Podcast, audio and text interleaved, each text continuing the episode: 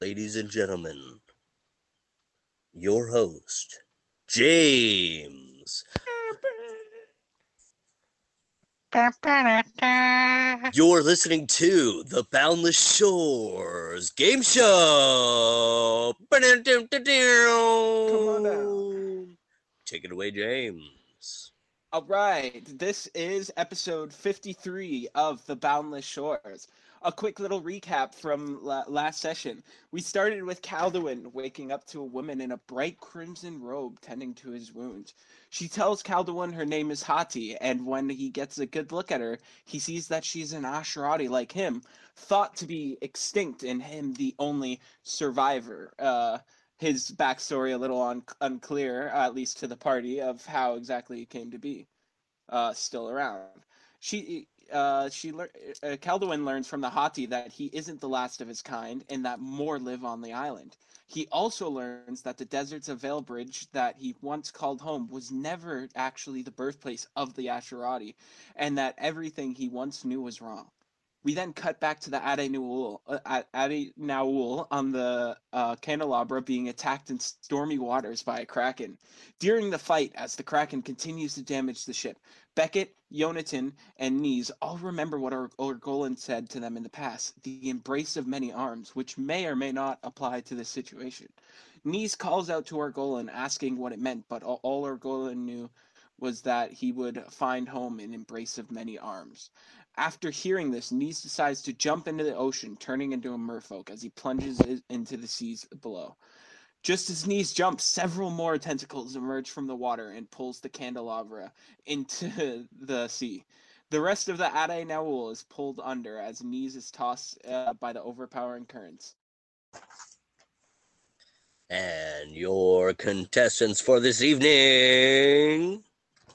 We've got, uh, well, on my screen at least, we've got James, uh, who plays Tobin Riamond, a human sorcerer slash lot or fighter slash lots of other things. We've got Owen, who plays uh who plays Orgolan, which is a uh drow monk, drow from Shadowguard, that is.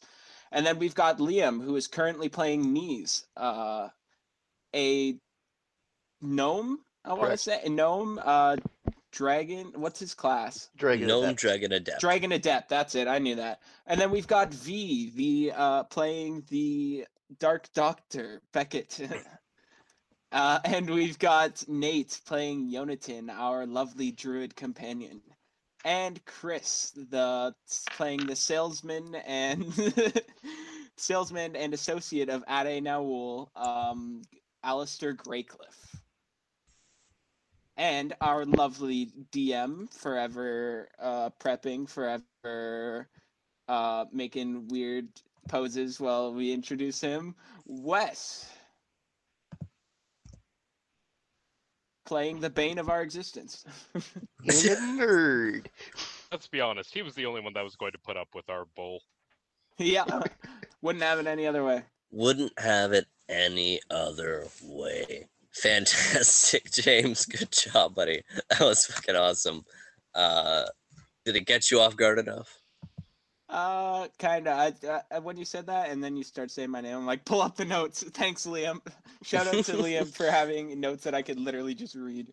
I'm sad you did use my Davy Jones Fucking locker love joke. it. I did not. I did not. Thank you very much for joining us for uh, correction off the last episode. Uh, we had a little little kerfuffle. What episode is it? You said 53? yeah. Episode 53 of the Boundless Shores here on the Drunkards and Dumbasses YouTube channel. Check us out on Spotify for On the Go. So last episode was a was a bit of a doozy. Candelabra extinguished and sunk.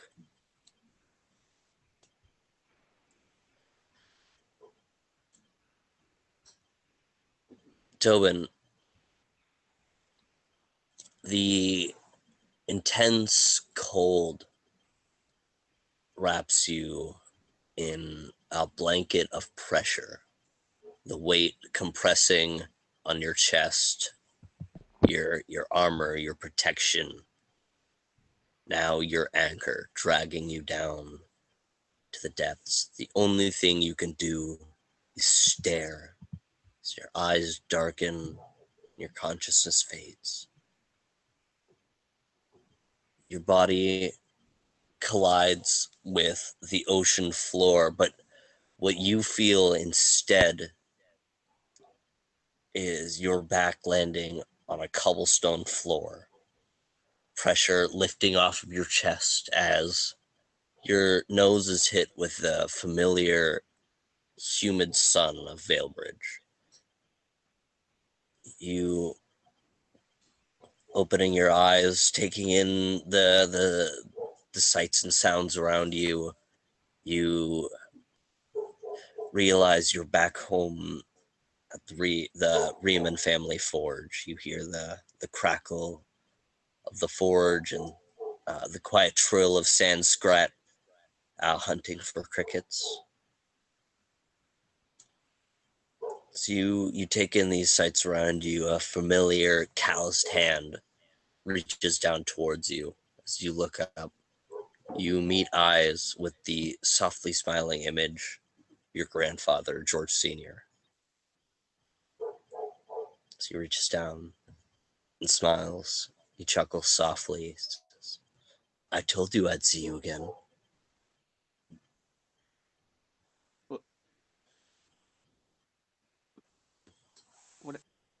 How how am I here? How how are you here? Be at peace. My, I, Tease, my friends, what what happened to them? Patience is a virtue, child. Take a breath. You and your friends will be safe. Okay. They're capable. You're capable. Now, stand up. You're happy. I'll uh Sorry. Yeah. I, I sure fucking am, whoever that was. With fucking Google. am I still in like all my gear and everything? Yep, yeah, yeah, fully fully geared up as you were. I'll um stand uh, I'll stand up and dust myself off from you know being on the ground.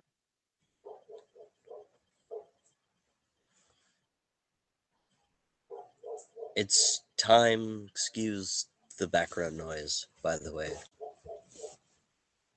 Um, it's time that you learn the truth.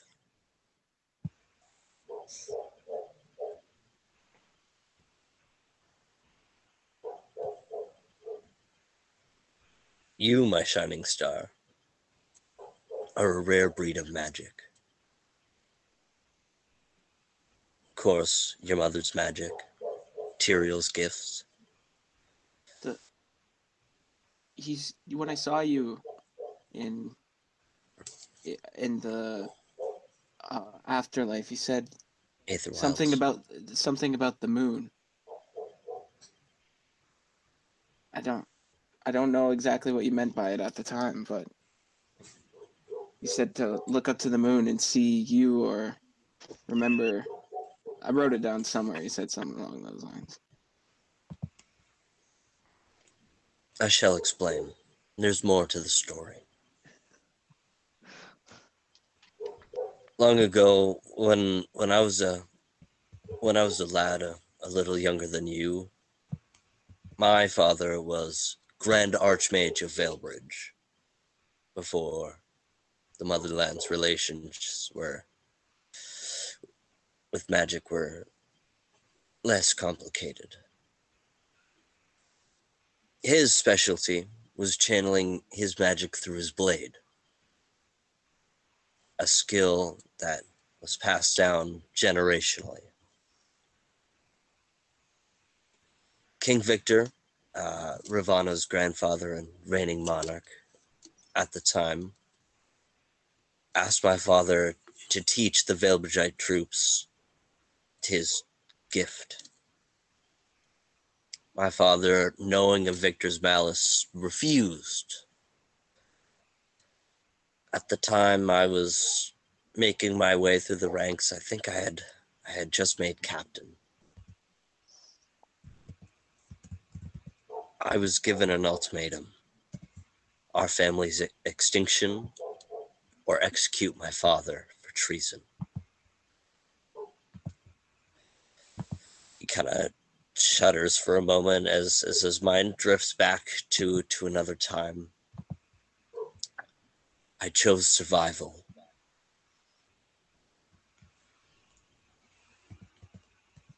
I, I thought it would be over, but then more mages were rounded up, and I was the hand of judgment.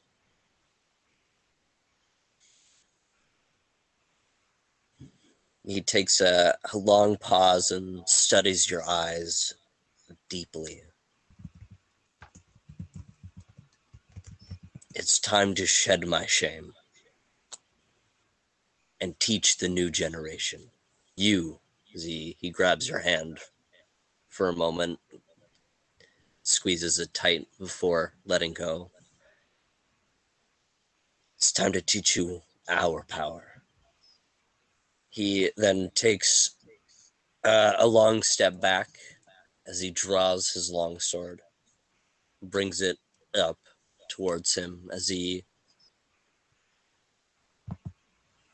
exhales a breath and begins to focus uh, the teal stone on his dark steel bladed longsword begins to glow as you see within uh, on the blade uh, aquamarine and magenta mag- magenta. The game agenda um, aquamarine and magenta and arcane energy begins to crack through the blade uh, like shattered glass then readies into a fighting stance. It says, Time to train, Knight of the Hand of Judgment.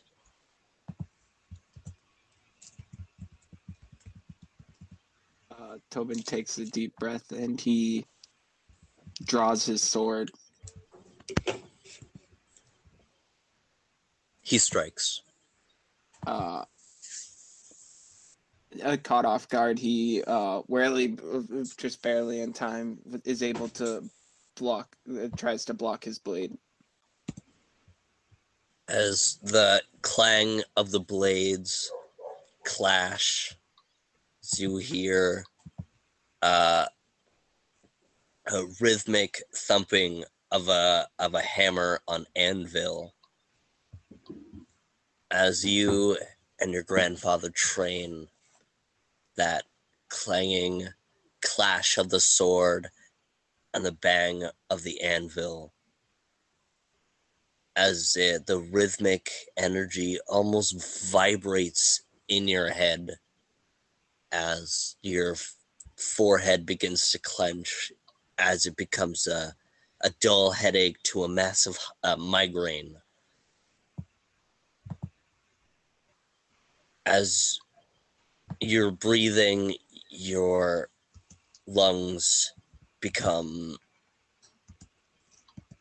heavy and uneasy and f- full of water. As you hear harsh waves lap onto the shores your head pulsing with the migraine your entire body filled with seawater you're drenched, your armor and clothes to- uh, torn as the Ade Naul wash upon the shores of an island. Nees a few yards out, washes up in his merfolk form. As all slowly regain consciousness. Anyone can go first. I uh, I revert back to my normal gnome self. That didn't go exactly as planned. Yeah, I'd That was about that- the quality I'd expect out of divine uh, tools. Yeah, I'd say none of this uh, mission exactly went as planned. Um, is everybody okay? For the most part. Oh, I'm good. Um, Maybe. Jonathan. oh. It's gonna leave a mark. Uh, Jonathan, um, having assumedly washed up on shore, uh, just getting up off the ground, dusting himself off of the sand and dirt. Uh, and he is looking for Peter as he is doing this. Just looking around hurriedly, just trying to find him as fast as possible. Uh, give me a general perception check. Just very general. You know. Promoted. The uh, second lieutenant perception check. Hmm. Lieutenant, because we're Canadian. Damn it. Huh. Is that I right? am- And proud. Um, 29. You have perceived all. Um, so, gone now. Uh, Jonathan, you taking in the surroundings around you, uh, you you look out to the ocean and you see the enormous hurricane you were caught in is is a few miles out as you look around and, and find yourself in the eye of the hurricane.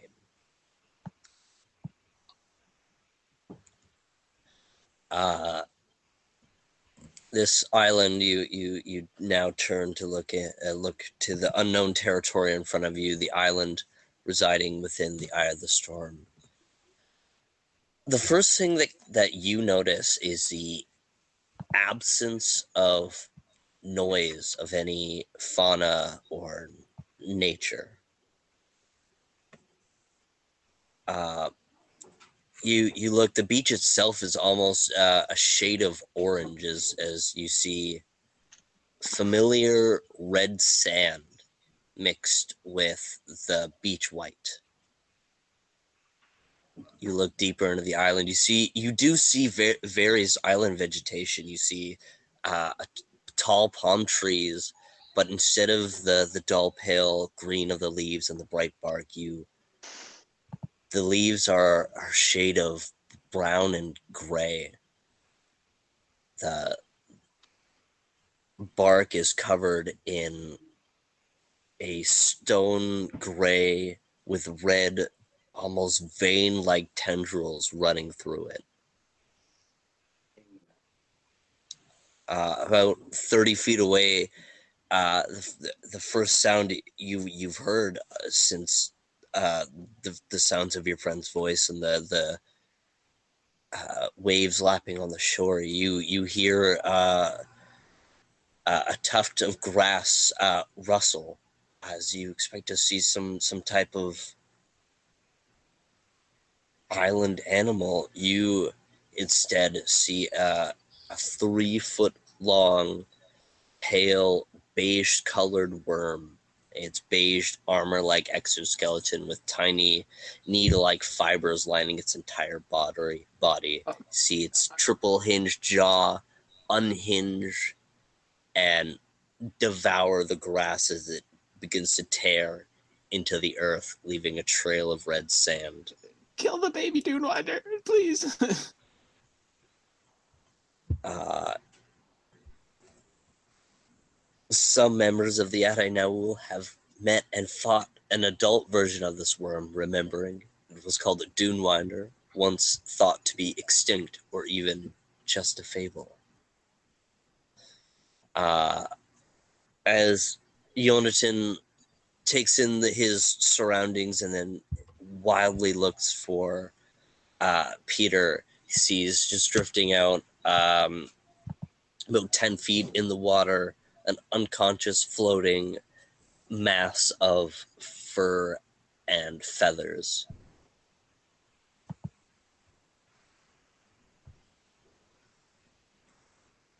Uh, do I have my I'm gonna look around and pat myself down to see if I still have my equipment. Um, you would have anything you had on your person. Okay. Um, Maybe minus any bags because you wouldn't have been carrying bags. Uh, Anything you would have been carrying while you're in combat. I'm going to pull out my rapier and try to kill this frickin' dune worm.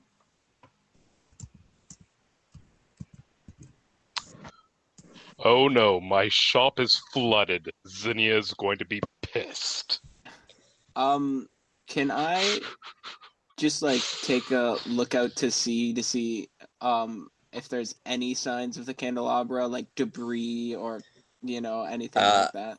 Tobin, you pounding headache, look up and look around, and just a few feet away from you, you see a familiar bottle uh, covered in sand.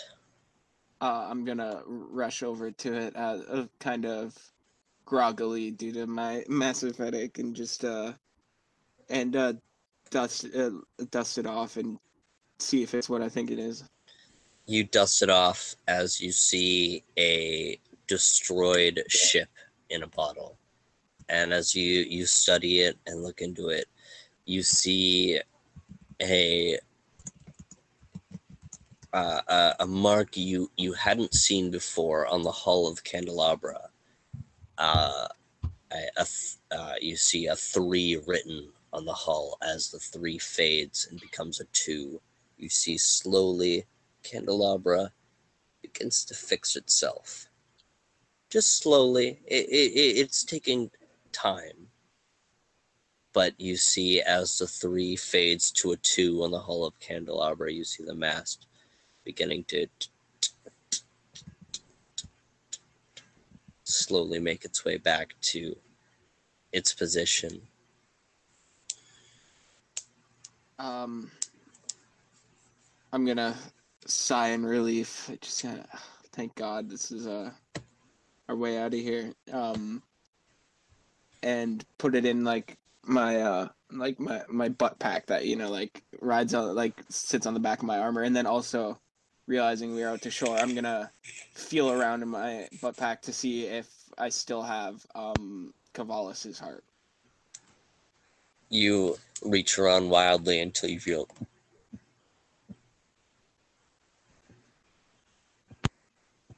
Thank God. Thank Palo. um. All right. Well, um, nah. The ship. I found I found the ship, guys. It's um it's back in the bottle. It seems pretty worse for wear, but it looks as though it's uh repairing itself, which is good. But it it is moving moving at a snail's pace, so it may take a while before we could set sail again. But I think we're where we need to be. Not If necessarily. Oh, go ahead. If the need should be so urgent, I could try forming a wand of uh, make whole, but that would take a bit of time. But it would do some broad stroke mending on the uh, on the candelabra if we needed to. But for now, I think Could that we're better you off letting. could you make me a knowledge arcana check? Certainly.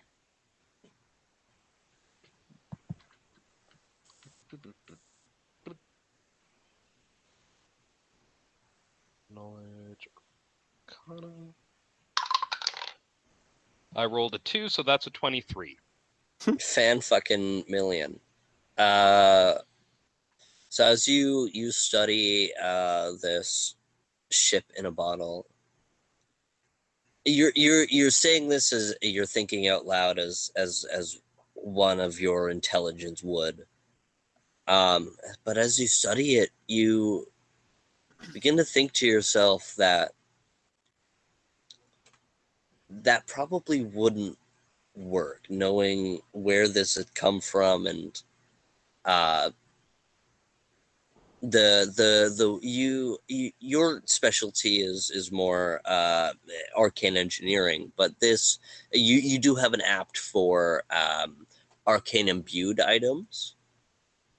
Uh and as, as you you study this you you get the feeling that that probably wouldn't work as is it probably has its own self-mending uh, applications already applied to it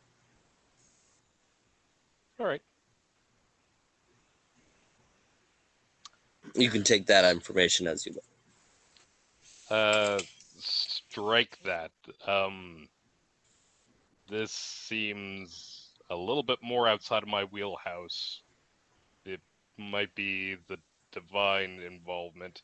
It might be more alive than I expect, but whatever the crafting methods that they've used, it's clearly well beyond most mortal magics.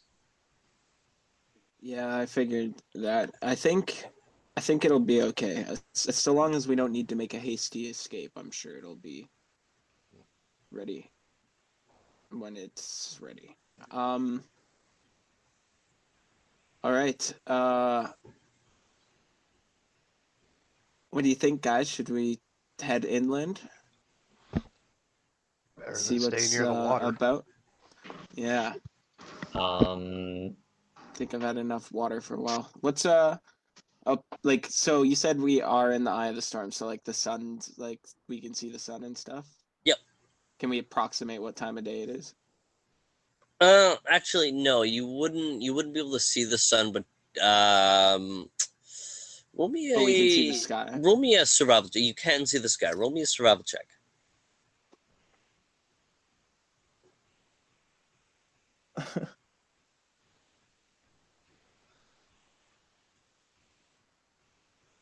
Um survival. That's gonna be a big fat three. I'm a little disoriented. It's daytime. Cool.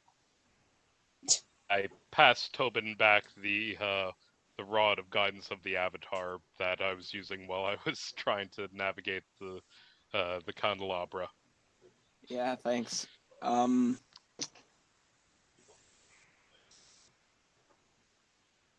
Well, what's the weather like? Is it cold? Is it warm? Like It is. Um. It should. All things considered, it should feel like a tropical island.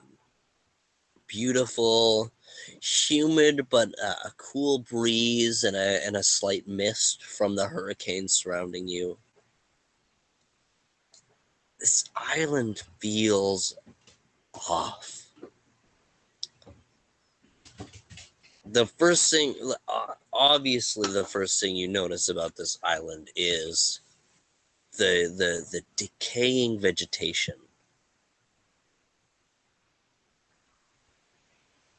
It's still all things considered a beautiful fucking day. But just with the eerie feeling you just have a have an odd tingle on your spine that something is wrong.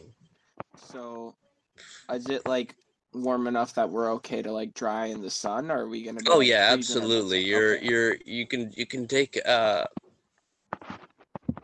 it, it's warm enough in the day you guys can take uh, uh even though you guys can take a, a, a rest and, and gain some hit points back and Yeah, maybe just like a short rest to help. take a like, take a short rest, dry off your clothes, recuperate, uh, get some fantasy Advil for Tobin. um, Absolutely. Is there anything anyone wants to accomplish during the short rest? Oh, sorry. Absolutely, I apologize, Nate. I did forget to to cover that that to cover what you were doing. Got caught up with everyone else. I apologize. Uh, sorry, I'm just very excited about this session. Super scatterbrained today. Uh, Yonatan, taking in your surroundings, uh, I uh, you seeing the the dune winder um could you roll me a knowledge nature Absolutely. Uh, knowledge. This is the Adenaul beach episode. Uh, Mandatory. uh, that is an 18. That is an 18. Uh, so I want to remind you of two things. Uh, so you see uh, 10 feet out within the water an unconscious uh, mass of fern fern feathers. Uh, which was your your priority as you were making your perception check. Uh, as well as you uh, remember back to that dreaded Dunewinder fight. And remember, upon its death, it did explode in fibers, causing a lot of damage. And so, you weighing your options, you thought you. I think I'm not going to make the decision for you, but your intelligence tells you that it is safer to let it, let it live, unfortunately.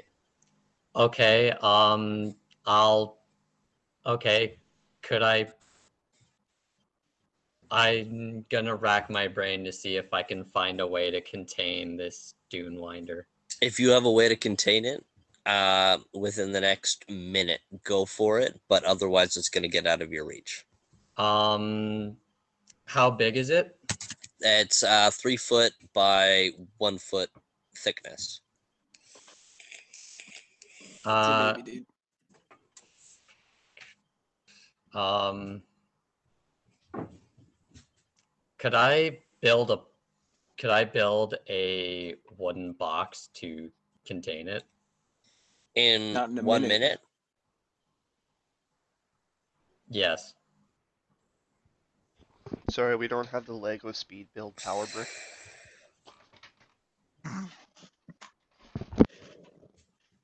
how do you emit uh, this ability?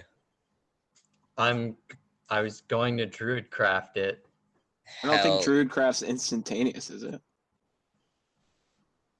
I don't think so. No, I uh, will rules double- lawyers. Can anyone weigh in on on his options? Um, Druidcraft, I don't even think it's a 3.5 thing. I think that's E. 5e. Nope. Uh, head head shake from uh, Yeah, it's it's not a mechanic inside of uh, 3.5. Nope. so Okay, if you never have if you have an entangle that you might be able to stop its movement speed. Uh, basically, what you need is something to stop its movement speed at instant instant speed. Uh, okay. If you were to contain it, but You could go save your griffin friend and not worry about the baby Dunewinder. Although, yeah. te- uh, the Dune Winder, that's on sand, correct? Like it's creating sand? Dunewinder's on sand and creating sand. So Entangle wouldn't work because it requires plants. Well, I mean, if there were some grasses nearby. Yeah, there are some grasses, but they're all decaying and bad, anyways. I uh, it would be I would probably make it a higher DC because of the the decayingness. I I don't have anything prepared for that right now. So don't Alright. worry about it. Uh, I am uh, just going through quickly going through my options. Uh, Yana, go on, Jonathan realizes that there's nothing he can do to stop this Dune Winder from doing its things. So he's just going to sprint and just go as fast as he can to grab Peter and get him out of the water. Uh, you uh, for a moment stopping and thinking, you whip down your rapier and begin to tear through the tides of the the lapping waves as you embrace into the the large unmoving mass of of Peter. As I need a strength check from you and a swims check. Oh boy. Not the best. Not the best skills in the world for me. Uh okay. Uh that is 15 on the strength, and that is a 13 on swim. Uh, you, uh, embracing the mass of Tobin, begin to wildly kick your legs. Uh, and I need another will. I need a will save from you Okay, at disadvantage. partner.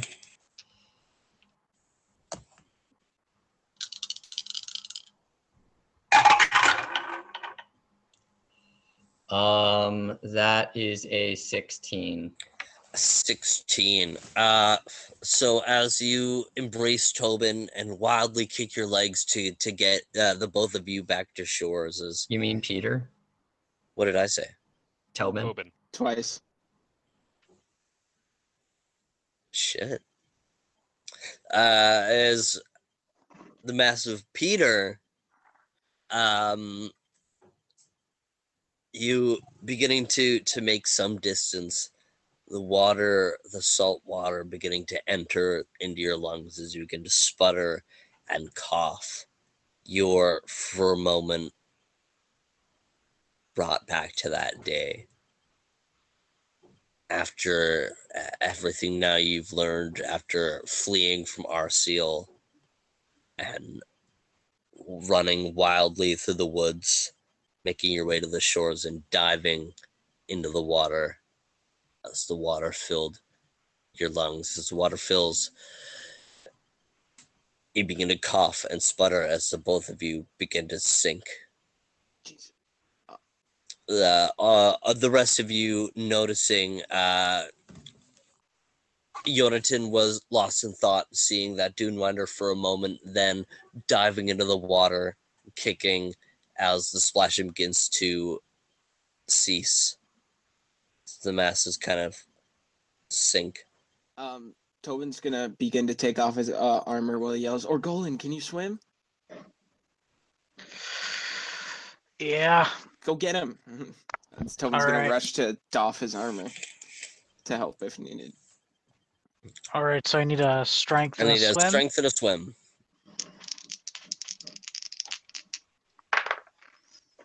Strength will be a disadvantage Wow. because now you're carrying two masses.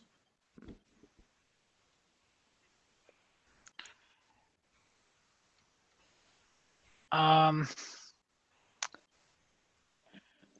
All right. So.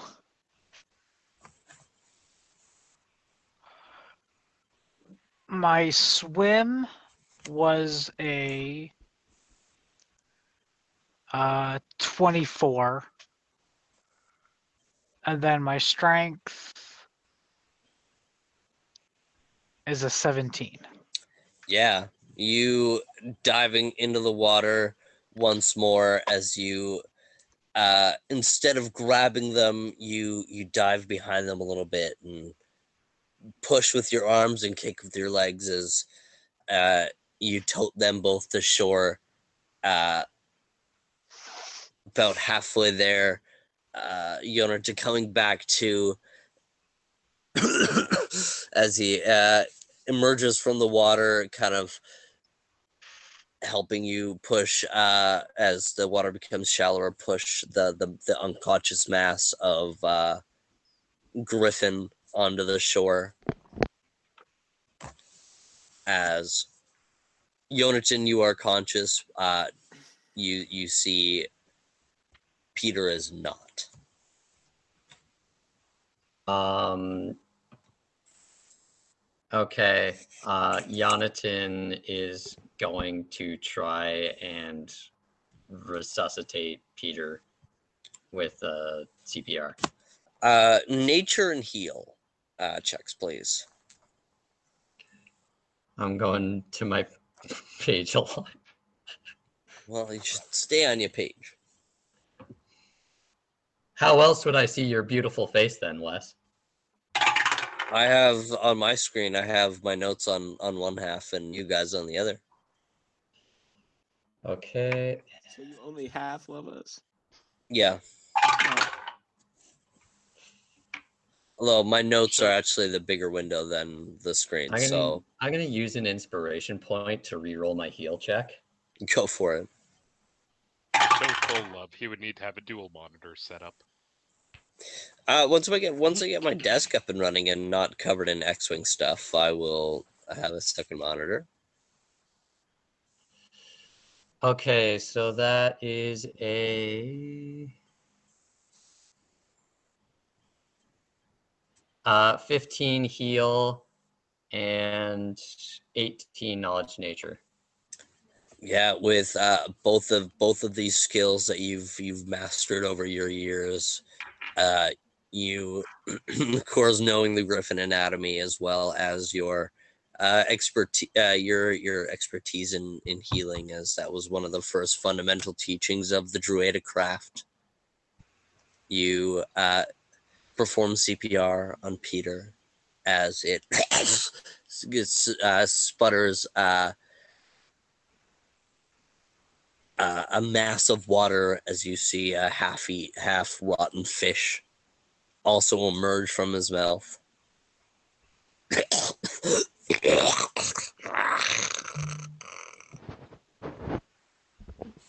Peter, are are, you okay, man? You're you're gonna be okay, buddy. All right, come on, you big lug. Come on. As I'm, as Jonathan is just going to hoist uh, Peter up onto his shoulders and just carry him. you and Peter make your ways over to uh, the small uh, resting area you guys have made just on a small patch of patch of grass just off of the beach to you know not have sand in your socks. Uh, does anyone else uh, want to do anything during the short rest? Yeah, dude, I'm gonna strip. I'm Sick. soaked. Yeah. I, I I assume you all strip your clothing and lay them out to dry in the sun. I Just just, like a- I just act, uh, hold a dragon's breath in my chest and heat myself up. Fair enough. You see steam rises off of Nees in his clothing as, uh, despite it being war torn, it is now almost cleaned. Yeah, I'd uh, Show off. I'd say we should make a fire, but we don't know what's on this island. I don't want to give them a smoke signal, so we're just gonna dry in Yeah. the sun. I feel like we could all use a breath, anyways. If Hey, you feel as though some shelter is in order, then uh, I could always create a stone lean-to with some columns to support it. That way, we at least can lay our clothes and armor for drying on the one side and have shelter underneath.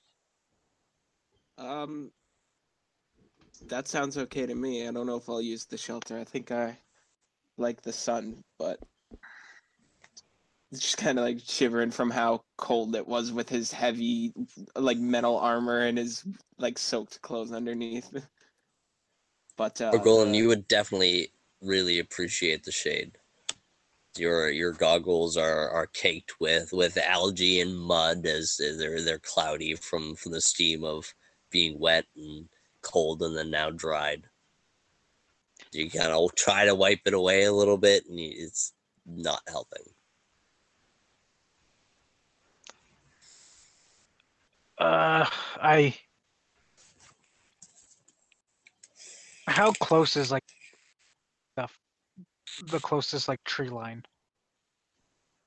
There's not a, not a lot of there's not a lot of shade on this island. It's it's he just very offered to make very us sun sun drenched.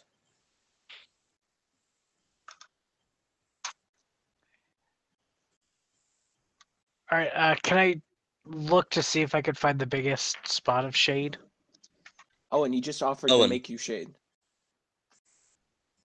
I offered to make a stone shelter. That would have shade. Okay, well then do that. Basically, a flat uh, level area and a 45 degree uh, roofing area. And that to would dry run our about clothes and stuff. that would run about 25 feet long. Nice, nice. As uh, Alistair, would you like to go ahead as uh, go ahead and, and describe as you you craft this uh, makeshift shelter into being? Uh, basically, he reaches down into his wand bracer to pull out his arcane etcher, starts to scribble along uh, his uh, mithril arm, clasps onto the rune that he uh, created before planting his arm deep into the uh, into the ground, and from there it uh, starts to precipitate outward the creation of stone as it starts to ripple up and uh, coat along the surface of the sand. Once the first 25 feet by 5 feet is formed, it starts to then grow out at the angle, complete with columns to rise up and supported at every 5 feet. That's pretty nifty. It's a beautiful, rocky beach shade is crafted into being.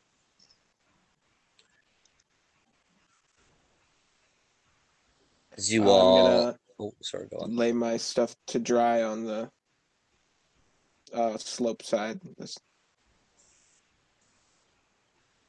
before just plopping in the down in the grass and just kind of sh- um basking in the sun to get the heat but to get the heat but trying to avoid you know direct sun rays in my eyes because of my massive headache Would I be able to rest up against the stone using the internal heat that I'm using to heat up the stone? Yeah, absolutely. Um,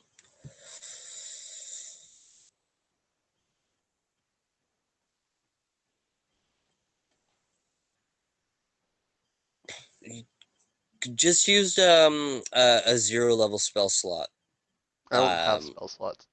Oh, how do you cast spells? I don't cast spells. It's just all Oh. at will stuff.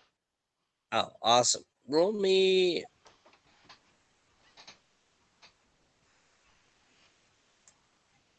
Something. Um, You know what? Never mind. It's all at will. Uh, I'll say as you you focus. Uh,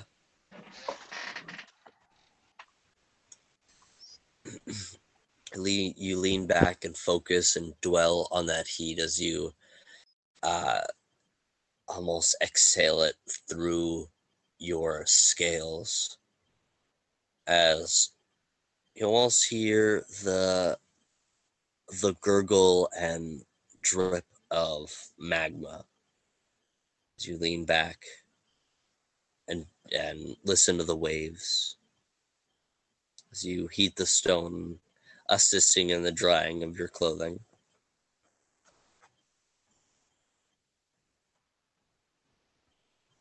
Um, as you all take your effects of your short rest uh, we're gonna call a quick break uh after an hour of rela- y- you all did your short rest shenanigans right yes, sir. i don't know what do we get guys that was the whole reason for the pause no it was because you had to pee so then you c- and uh, You, Nobody you roll a me that. number I of hit know. They do dice and add your constitution to it to get some HP. how back. many Uh, up to your maximum hit dice, I believe. No, I think it's. I thought it was up to your charisma modifier. See, this is why I didn't know. What I read was I thought uh, that we all were just trying to. uh, I read hit dice, but it could and regain that. hit points because uh you guys are still if you are damaged from your last fight Yeah. I thought that we were just trying to dry off our clothes so that we didn't That communally too. have a issue. stuff of can be two things wombats. guys I kind of thought that too. I didn't know we were doing like a. Yeah. Um. So how many hit dice is it, Wes? Since technically this is like homebrew because 3.5 apparently doesn't have. Um, That's why we needed you to do this. regain hit points up to your Constitution modifier. Like that many hit die. Well, a hit hit dice to your cut up to that whatever you need. Okay. So if so if we're all level eleven, that would be eleven hit dice of progress. Or eleven hit points rather. No, it's- it's on your on your hit dice. Oh. And your You can Constitution modifier, you can roll. However, so if your Constitution is a sixteen, so plus three, you can roll up to three d eight hit points, up to your maximum hit dice. Okay. Uh I don't know. then the- I'll I'll take a look at that Okay. homebrew and see if that makes sense. But I don't know. Yeah, I'm pretty sure our homebrew is just what they do in 5e, I think. Whatever they do. I like the character sheets better in 3.5. No, yeah, I agree. Yay. I patched up for hit points. Yeah, so one or more hit die at the end of short rest, up to the character's maximum number of hits dice, which is equal to the character's level. See, that's a whole different thing than what I read. You know, like there's so many different things for each hit I dice. don't know, when you Uh, just do whatever the the fuck dice I has. said and then uh, do that. I'll look at the 5e rule book after. See what it's. Um, you all taking taking an hour or two and and resting up on the on the beach and drying your clothes. You see uh on the beach the uh Tobin, do you want your armor now? Um, I don't know if I'm ready for it. Like, like, cause because Buddy still has my armor. You know what I mean? Like, Yeah, I do you want it just- now? I mean, it's hard to say no to that, but if you, ha- I guess, if you have a way for it to work, Yeah, it's coming. okay. Uh, so, uh, you see, almost like a, a mirage. Uh, uh, just almost like what ten feet away from you, you see the sky uh along along the beach begin to shimmer as it glows in a cyan light as a a gate uh, a gateway uh, of arcane magic appears. So you see uh, uh, a scrawny man in in a beige uh and a, and a, a fine beige silk outfit. He's got a, a, a short, scraggly goatee and a and a, a frilly, almost a mustache. Uh, he's kind of got like uh, Einstein-esque uh, hair, uh, pure white Einstein- Einstein hair, as he's dragging out a large uh, satchel out of this gateway. It's as it begins to drag through the sand.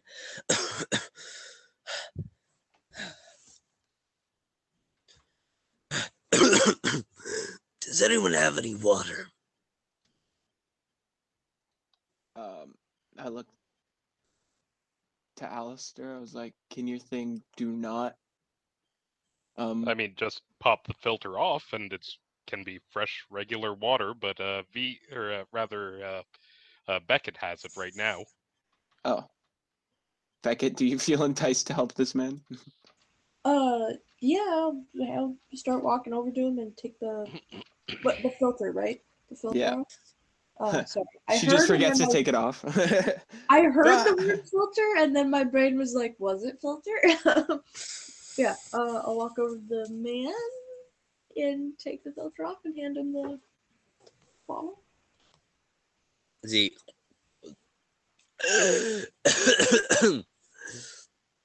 Hello, Hello. you must be the Ade Naul. Yep. My name is Mr. Manning, Posters Manning. Okay. and you're, I have some uh, mail for you. mail for us. Yes, of course. First, um, Orgolan. Orgolan. Orgolan. That's me. There you go, Orgolan. Uh, next I have uh, he uh, opens up the satchel and pulls out a large uh clinkering satchel. Goes, uh, Tobin. Uh, Do I have a th- Tobin? Um, yeah, yeah, that's me. Here you go, Tobin. He hands you a large, uh, heavy satchel.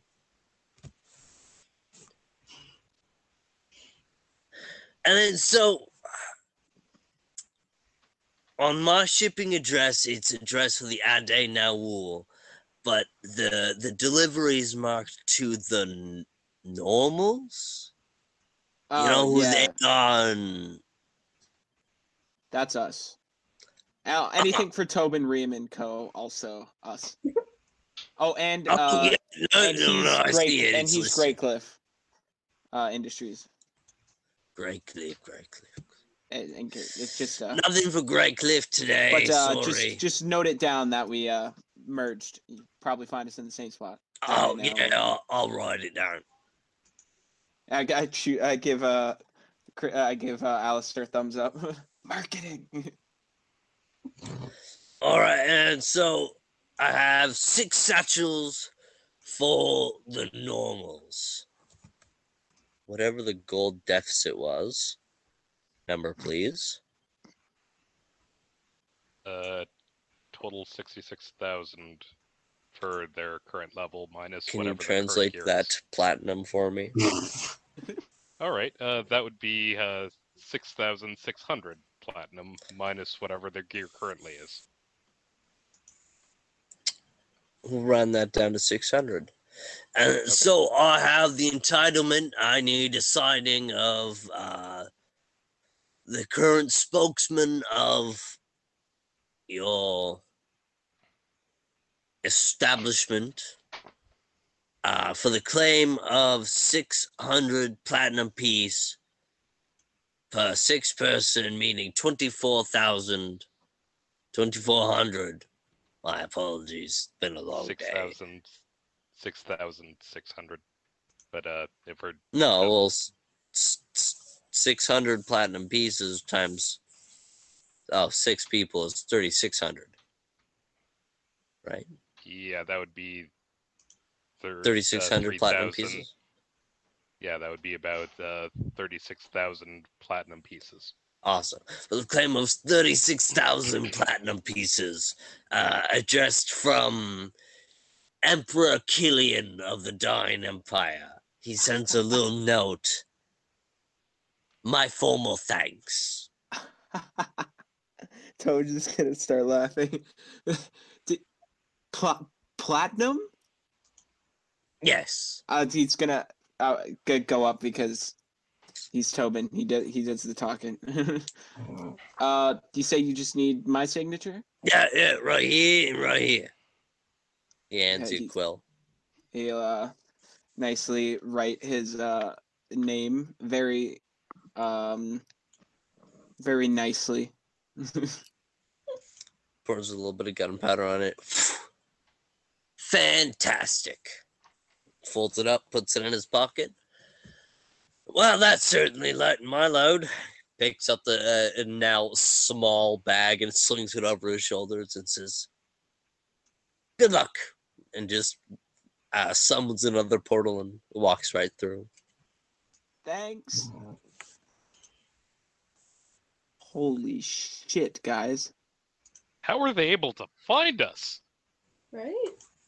There's the postal service. Remind they always me know that where you whatever are. kingdom he's from, not to commit tax evasion. Yeah, that's uh, he's from the Government. Darian Empire, where we just were. He, we, Okay, yeah. um, yeah, sorry, we, uh, we helped out his king, uh, their, uh, their emperor a while back. Back when our name was before Paylor gave us that name. That's why the normals. Um, he gave us that name actually after we saved him. Uh, he was getting robbed on the way to the Esme Lamal festival. I'm sure you've heard of it. It's a, it's a big Yes. arcane festival. You would have heard. Um, yeah. So Never been, but I've been meaning to. Oh yeah, it, it was quite lovely. Um anyways, we we kind of saved him from some robbers and he's been pretty grateful since, but I guess he was uh very grateful. And Always uh, lovely to be on good terms with patrons. oh, this is my my armor. I'm gonna pull the armor out of the bag and see I, what parts of it. It it's it's clear. In, in a way, what do you do you know what, what material this is, Alistair? You you seem to know a lot about like arcane stuff. Oh god, that stuff's ridiculously expensive. It, it's it's a material called glass steel. It's it's been long lauded by alchemists and spellcasters because the fact that you need to be proficient in both in order to properly weave the materials together for getting it blown and getting it enchanted just so it it's as good as steel or mithril. It's it'll be incredibly light, but the fact that it's a beautiful transparent metal. I mean, some people will go ahead and add impurities willingly in order to give it that little bit of color, but no, uh, th- that that is just prime glass steel. Yeah, I'm not even I'm not even sure this is the armor I gave him. He must he must have took some uh creative liberties, as to say. I hope um my dwarven friends at the forge won't be offended after spending this time their time making my armor for me. The You- most offensive thing in my book for when presented with a dwarven gift is not to use it to its fullest. Um You can I can I store my uh, uh, old armor in your um in your uh hole? I, w- I meant to I probably should have given it back to the postage guy because it was a loaner set, but Well, I'll return it next time um, I'm in town. My portable shop is currently inside the bottle. So Ah, I'm expecting um, that I'm going to be bailing it out uh, bucket by bucket when we get it back. Right. Um I wonder. I'm gonna just I'm gonna go up to my old armor and look at the bottle and just kind of try and shove it into the bottle. You unsuccessfully you clank the the breastplate onto the bottle. I was I was trying something. Didn't work out. I don't understand magic. I'm new. Uh, Tobin, as you're inspecting the bag of armor, you pull out the helmet and you see a small tag hanging off of it. What does it say? You inspect it. It takes you a minute to read it. But then you remember back. Your dad always really wanted you to be intelligent. And so he taught you uh, common and dwarvic uh, dwarven runes.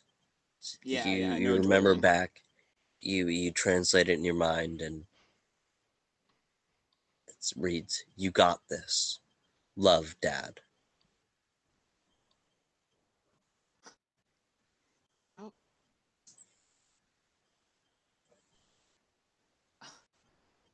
Guess he made. I, I I thought it was a different set. I think he made my own. Made me my own. you know, I, that's that's just like him too. As great as the dwarvens are, he doesn't. The dwarves are at doing what they do. He doesn't trust them nearly as much as he trusts his own hands and a hammer. But this, I don't know how he would have done it. Done this with that with that material you mentioned. I've never seen him do anything like that. Maybe he had some help. I don't know. Coordinated crafting is the beautiful work. You said It's- you if said it was some sort it. of like old arcane way, like it involved a lot of enchanting and stuff, right? It's a long, long, long lived art, but most of the practitioners are usually the long-lived races like the elves because the fact that the final product is so light, they appreciate the extra agility that it offers. Well, It's- my uh, It is. I- I recently learned- behold, though. recently learned my uh, family had some big relations in the magic community in Valebridge generations back, so it's hard to say where it, what all my family may know in terms of that. So I'm grateful either way.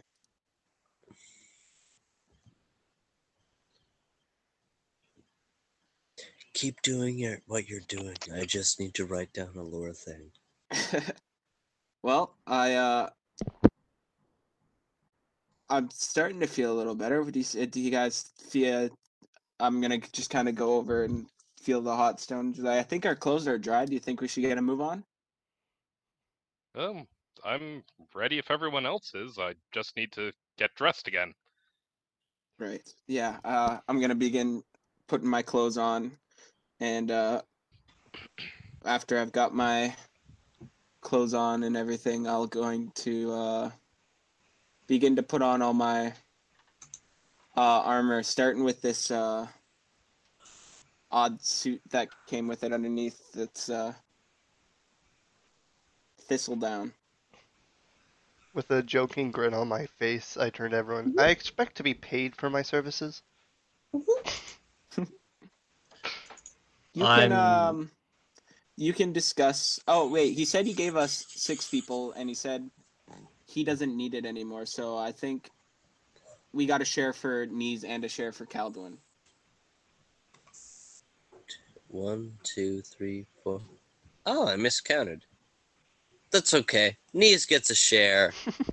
I, I was actually like, uh, if it wasn't for that, these was just gonna take the portion and just keep it on him and give it to Caldor anyways.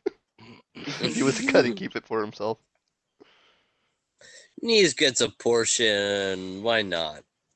Uh, there was there was a there was a weird uh, linguistics error that they sent an extra bag. Also, I just Damn, very realized how how they could figure out where we are. We're in a world with scrying. There, there. You know what? There was a bag addressed to uh, a, a striker. Oh. Oh god.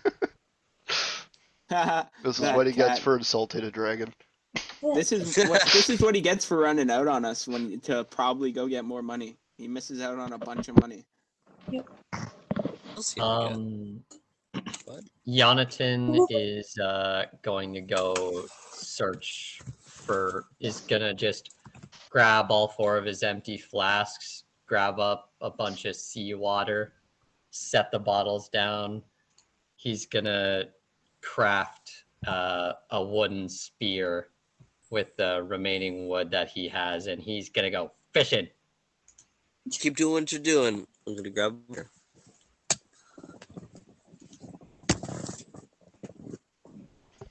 Um. Oh, hey. Uh, these uh these bottles are for you, guys. Just don't drink them right now. Bottles? Oh, I got bottles of water. Just don't, just don't drink out of them quite yet why? because it's salt water Oh, as of right now, anyway. Well, as soon as Wild spicy. as soon as we can get back to the ship, I'm sure that I could pop out the provisions box if you like. We'll probably need food in the short term, but that is a good idea. It also carries water skins. Nice. Um, do you have that on you right now, or It's in the boat. ah? Well, But I mean, um, fucking boat. Oh, as as soon as we can get in there and I can dive down to get the provisions box, I can feed 15 people every day. for Uh, the amount of rations and water skins and wine skins it carries. Uh, all of a sudden, you hear, "You gotta be kidding me!" as you turn around to see me pouring water out of my inkwell. Oh, No. Aww. Your you just cast quill destroy water. looks distressed uh, towards you, Nees. As it kind of like flails its feathers. No, I'm sorry, didn't plan for this. Didn't plan on drowning in water. I'll get you some new ones. Hey, if we Yes, I'm talking to my we quill. did, so- You- As you see, crazy as he's talking to his fucking pen. Uh, yeah, I'm just gonna go fishing.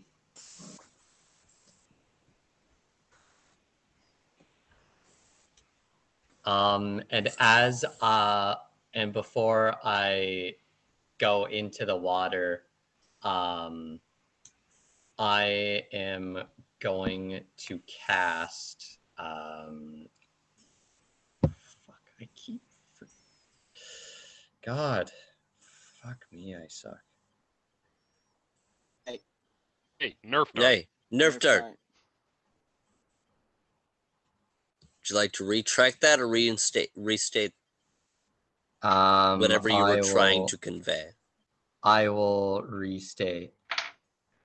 I could do a better job at finding the spells that I want to cast. Did you want to cast Before I- purify food and water? No, um, it's something to help me survive and breathe in water. Oh.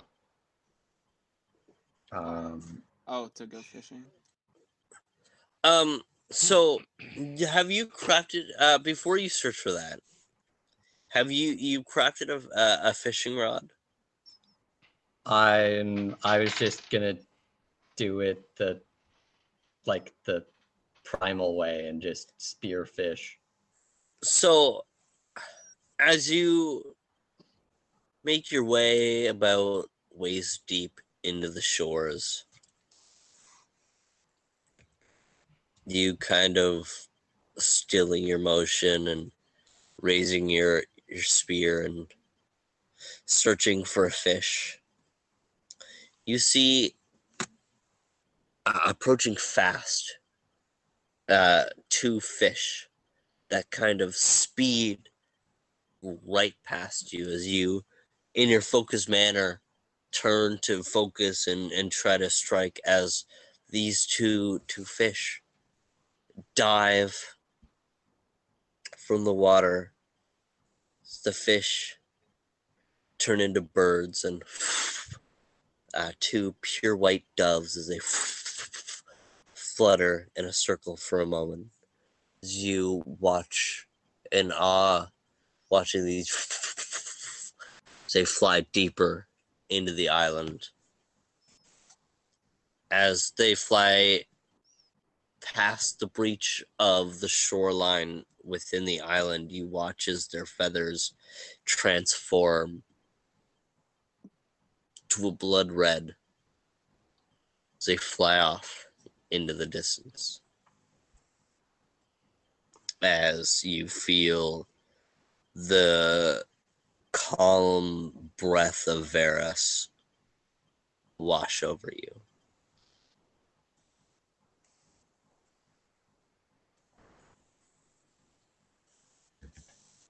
Uh, is is that you? As he's just looking around, trying to find Varus. Alistair realizes he's surrounded by a bunch of crazy people.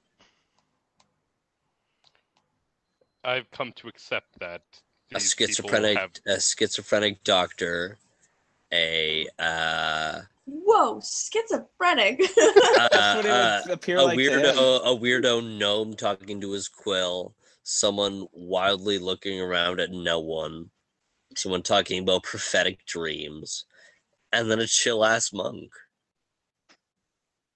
In Which the last two weeks, I have seen Palor, two beings that would be gods, a dragon resurrect, and one of the oldest creatures on the face of this world apparently come back to life.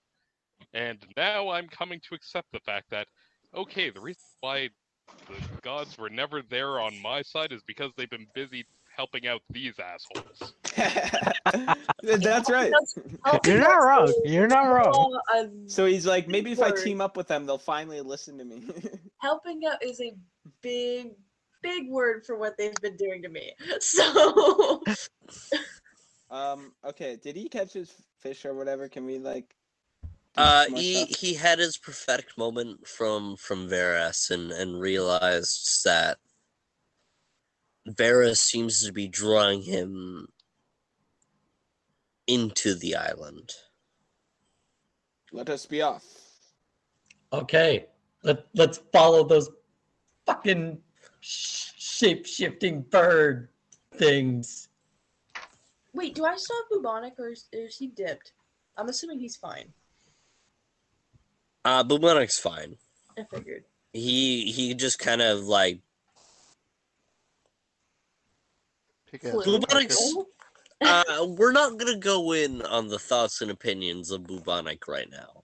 Mhm. Uh, they're a lot, and they're gonna take up about an hour and a half of our runtime. Bubonic's just So, over uh, picking apart Mental dead fish. crisis? Bubonic Okay. has a lot of opinions, but we're not gonna cover those right now. But he's safe Bubonic's just screaming. Okay. I'm gonna, um, internally. Um, he, uh, as you all uh re-equipping yourselves and preparing yourselves, and uh, Tobin, as you're you're collecting your things, uh, your your physical belongings, and in a way collecting your mental thoughts. Uh, what are what are what are Tobin's uh, thoughts and opinions now of seeing his father's note and having his vision with his grandfather and and and learning a new uh, a new arcane ability that has been hidden within him and in a way from him.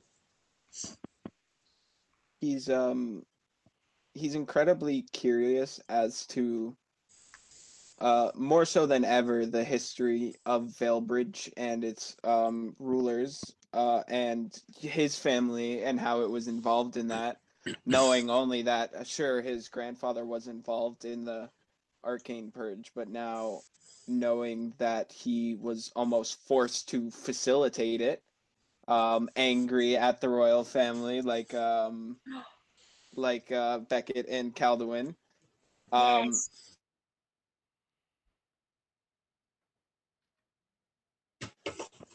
Motivated to dig into his past when he actually has time to do so. Um, because obviously we're busy saving the world right now, and also just curious what um what arcane secrets not just Veilbridge but our family in particular holds, knowing that apparently it's a whole big thing of um sorcerers that can you know use their blades in battle, which isn't very common in um from what he's learned about in arcane in his arcane books especially it being Eolus's book who's definitely a more um standard sorcerer rather than you know a spell sword. So he's got a lot going on in his in his wee little head uh but um he's excited about his new armor and um the feeling of it. It feels feels good feels really good um and he feels more free in it like he'll be able to um cast cast spells easier. He feels like he's able to move more despite the uh increased weight increased weight. It uh it feels lighter and more agile. And it's uh pretty sweet. And he's ready to save his friend Calduin and he wants to get on with it.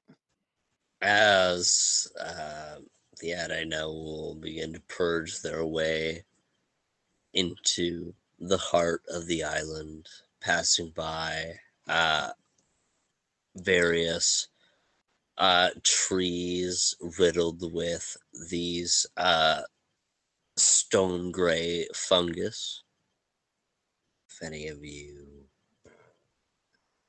people in that field would like to take a closer inspect, you are free to, but if not, I shall move on. Can I would like to take Survival it. or Jan- nature? Jonathan's gonna take a closer look at these mushrooms.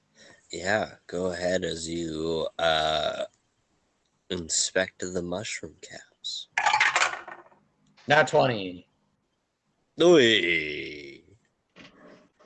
Add that to to the tally.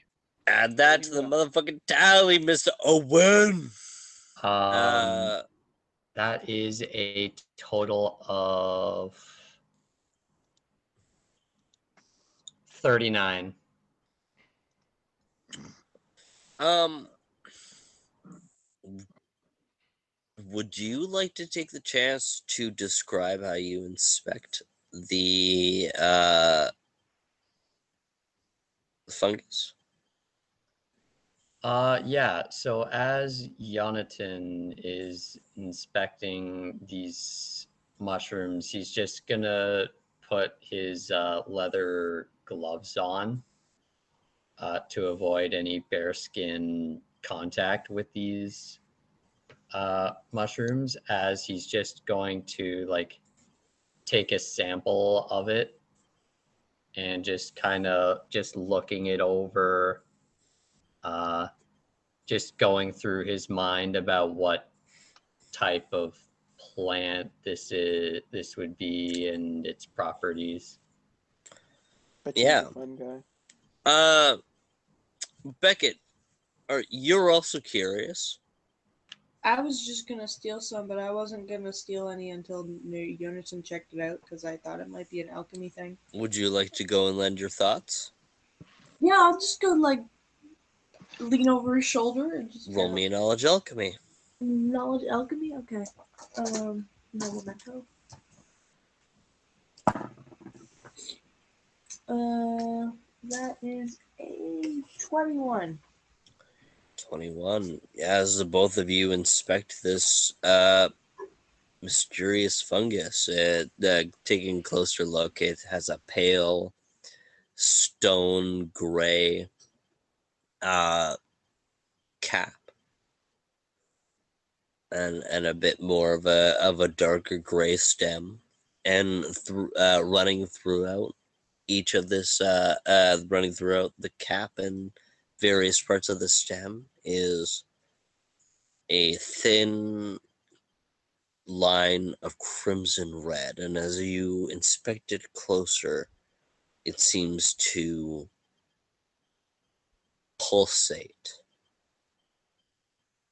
and slowly grow as you with both of your knowledges recognize that as these veins pulsate and grow, it sucks more life from which that it's clenched to. Uh, you both recognize this to be witherwort mushrooms. A dangerous fauna that is only really talked about in books and only sometimes traded on the black market. It's very difficult to grow and it's very dangerous in anything that's it's crafted with. um like you have those- how like how dangerous is it just like a volatile ingredient Um, as far as poisons go, this could be listed among the most potent. Okay. Uh, Bacon, you had a comment. Yes. Um. Do you? I'm talking to Jonathan. Do you still have those gloves on by chance? I do. Uh, I'm gonna pull out a vial out of my um, med kit slash alchemy bag, and um, open it up and ask him to grab a tiny piece for me, Um, if you're Yeah. comfortable.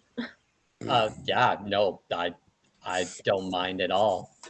Sharing is caring, after all. As he's just gonna put uh, his sample into his uh, into his uh, pocket and just take another sample of the uh, of the mushroom, and then just like, um, where would you want this? I'm just gonna put this open vial out towards you so that you can put it in the vial because I don't have gloves. Ah, perfect. Okay, that works. As Jonathan just like drop carefully like drops it into the vial. You take samples of the witherwort mushrooms. Um, and begin to make your way through the decaying environment of this once tropic island. As you crest a uh, a windswept dune of mixed red sand beach white sand. You you see something you I don't think many of you have ever experienced in your life. You see an abomination of metallic nightmare a monstrous sized factory of rust red, steel gray, and dark stone. Silos like columns in a temple lead way to a hulking mass of metal. Catwalks and cranes, gear links the size of houses, and pipes as thick as trees. A large clock face sits at the top of the factory below large smokestacks billowing dis- a disgusting yellow smoke into the hurricane above. And peeking just beyond the factory, you see uh, a glimmering of silvery chrome towers. This feels like a religious cathedral. between you as you crest this dune swept hill is a wasteland of crimson red sand, decayed fauna, and pools of this odd burgundy I wouldn't even call it liquid as it kind of gurgles and bubbles as Sludge.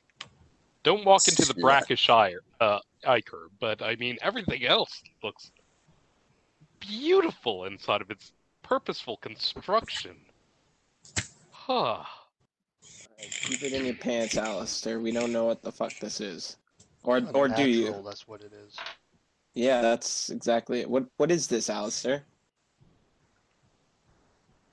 The sheer amount of ingenuity for all of this purposeful crafting. I mean, yes, it's a it's an absolute tragedy for the environment around it. Don't don't get me wrong. That that is absolutely abominable. But I couldn't everything agree. here everything is crafted with such purpose. But do you know what that purpose is? I couldn't begin to dream until we got inside. Well, uh, I guess we know our next move then. Oh, a travesty to the environment? I Oh, absolutely. couldn't I could not agree more as a person that thrives on living with flora and fauna. Well, whatever it is, it seems active in uh, one way or another. So perhaps we should uh, begin our search for anything really here. Um, just to be safe, I'd like to. I could only do this on three people. Um, but if you would like me to, if you would like me to cast a spell on three of you, I am more than happy to do so. What's the spell?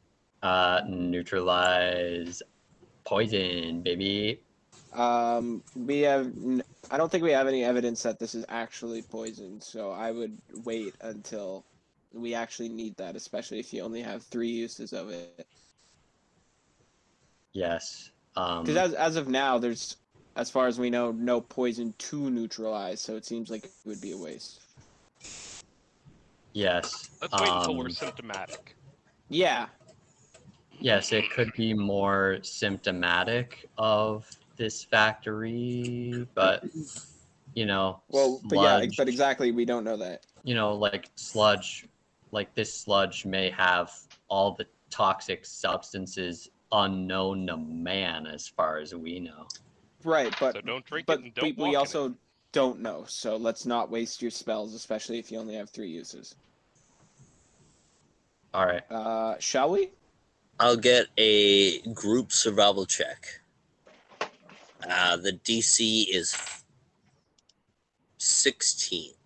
Group as in one of us roll it, or everybody? rolls Everybody. it? Oh, okay. Uh, just let me know Pastor. uh, just let me know fail DC 16. Fail. By it. two. Check. Does that mean we have to beat 16 or? That means you have to beat 16. Okay. I failed by two. God. I failed with a two. I got I'm going to cast so Alter fail. Fortune twice. All right, On uh, uh, Alter- Alduin and Tobin. All right, alter that fortune. Let me know I'll pass or for fail. baby. Okay, hold Can on. you do it one more time, Nate? Oh wait, is this a um one of those things I can use the rod on? Um, Pass. Yes, it is a uh, skill okay, check. I am going to use my rod this time with the Alter Fortune. All right, so Um, I Tobin have- Rod- rods that shit, and then he casts it on Orgolan. Sorry, Uh, Oh, you go ahead. On, Nate. Just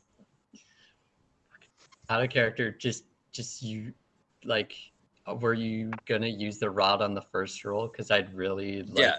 to save my spell Sure. slots here. Yeah, sure. We'll say I can we say I used it on the first roll? Yes. Because I did. Okay, cool. Yes. Okay. Um, And then he can give it to another player. yeah, I'm gonna give that um, alter fortune to uh, Orgolan instead. Thank you.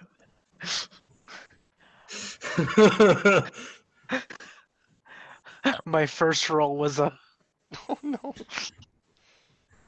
Ooh. Okay. Uh, pass fails now. Pass. Pass. sorry, pale. Uh, Oh, wait. fails. oh wait, actually, I did. Uh, I I met it. So I met it You're too. fine. You're fine. Okay. Oh.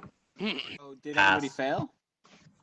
With, with the new rules, it uh, rolls. It's uh, I think it's all pass.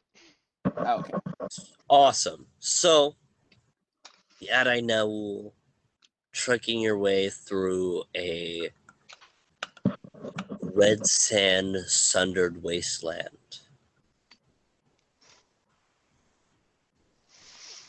Uh, first, you see Tobin kind of getting used to the weight of his own armor, uh, kind of trip on on a few rocks, but then catches himself as he clutches the rod and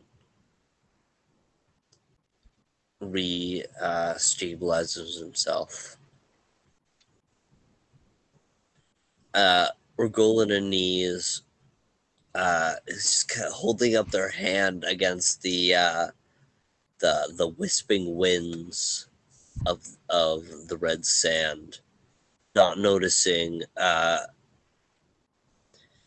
unstable ground beneath them as uh, the sand begins to fall out in in a cave in as reacting in a in a moment uh Jonathan uh, muttering druidic words allowing uh giving them a few uh springs in their feet as golden green light kind of boosts them up and out of the wreckage as the Ade Naul will safely navigate through the wastelands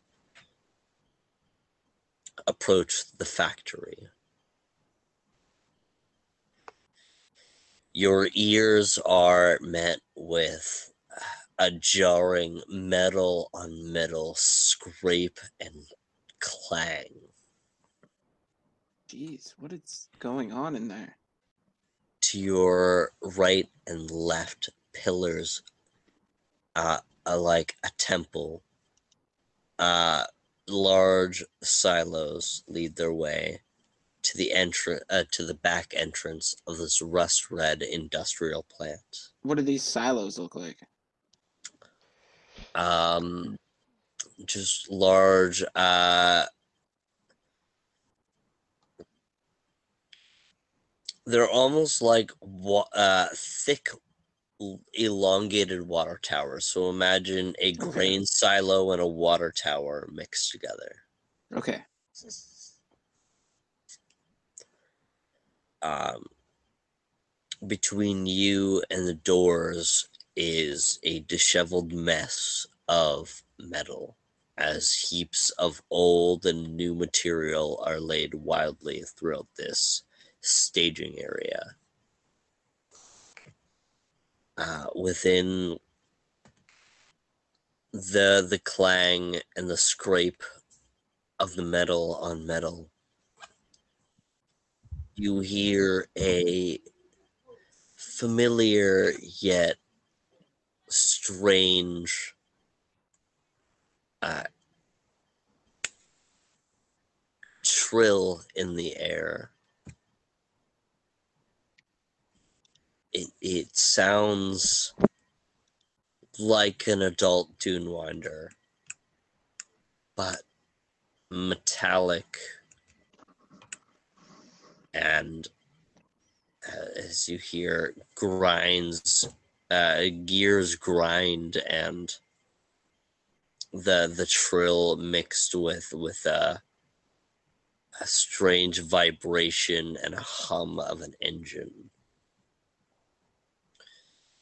as just in in the center of the disheveled mess you see a head of a dune winder but across the entire Dune Winder's body is metal plates, and and the jaws have an extended uh, two uh, almost uh, prong like arms out of its out of its triple hinge snout as the the worm like body extends back to four spider like legs, as metallic spider like legs carrying it as you see a, a tail raise up with a uh, as as metallic sharp gears grind as you see a flare of heat behind it you see the tail is is almost like a, a grinder and smelter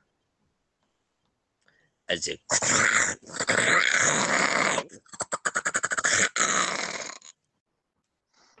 in the center of, of this disheveled staging area. This standing between you and the rust red factory. How do the Ade Naul react? So, is this thing uh, at all like like is it like seem like a modified like Dune Winder or is it like a a fully like mechanical Dune Winder? It is a modified mutant android hybrid Okay. of a Dune Winder.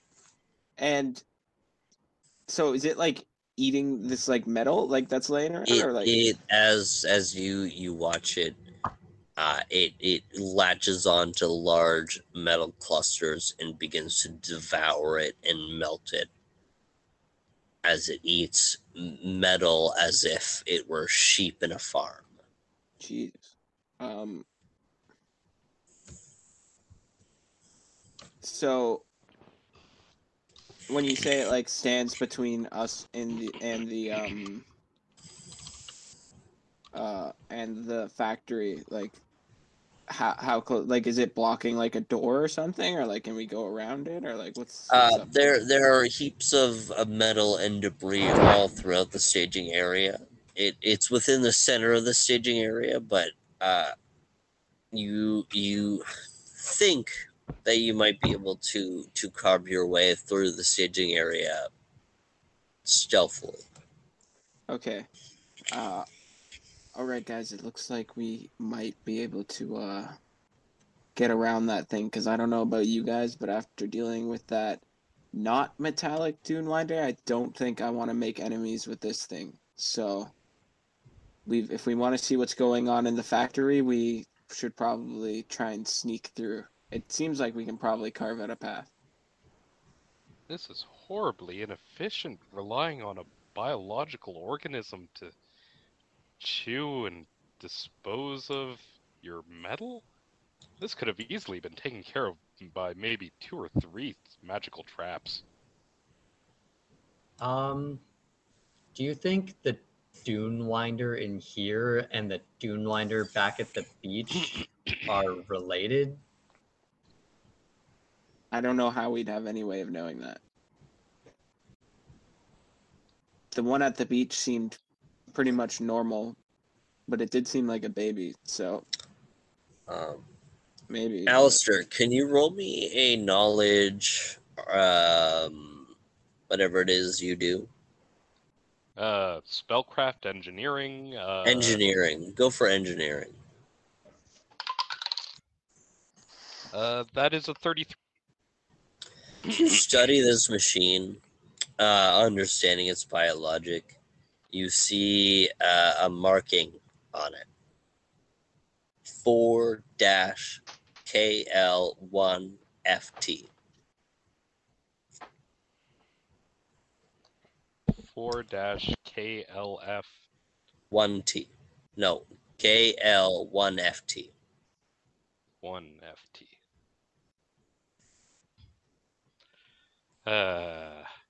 Um, as you you notice a an odd it's not oil. It's a weird burgundy liquid almost leaking out of this uh biologic by uh biomechanic being. That's the word i'm looking for biomechanic being I just want to say that I've already turned invisible and searching for a path around this thing. Uh, awesome. Yeah, roll me a spot check. Spot- That is a 24. 24. Um, as a lot of your path is obscured, you've at least uh, secured a 60 foot path that you're that you and your friends could follow. As I need a survival check from everybody, or uh, stealth check from everybody. When it moves silently is the check that I'm looking for. How often can I use my wand thing, Chris? uh, you can use it once around. Oh, sweet. I use my wand. So that gives me like a plus 20, right? Or is that? I Uh, can't yes, remember. it, you a plus. 20. It's based on guidance of the Avatar. Uh, and as we Sweet. we get the answers to this check, give me a break. Said break.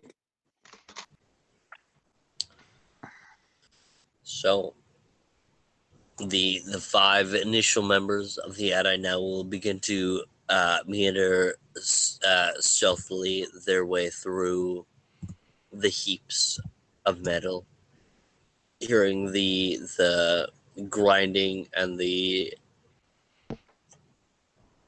uh, disgusting trill of this uh, biomechanic uh, excuse me biomechanic uh, dune winder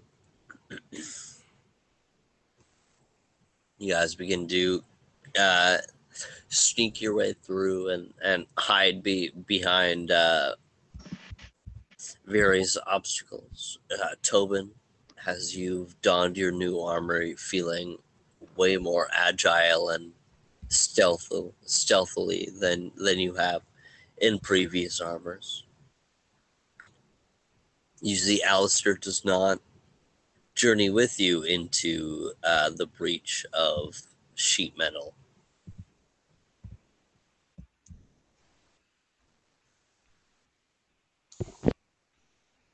I pull out my uh, my arcane etcher and start to inscribe a symbol into the palm of my left hand before shouting at the de- uh, Dunewinder, "Hey, your will is mine!" and I cast Dominate Living Construct at it. Muted. You are correct. What is the save on that? Uh, that is a.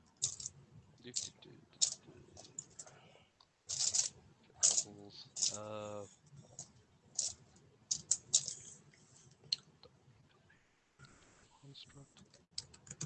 So that would make the save on it DC 22 uh, will save.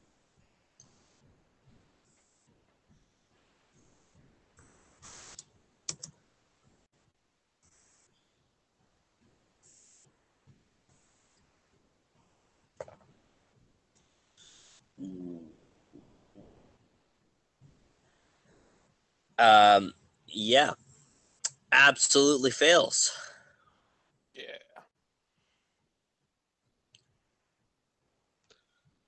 I'm going do to you approach it. dominate uh, our friend Forklift. Yeah, he does. I'm going to approach it and check it for uh, damage and injury.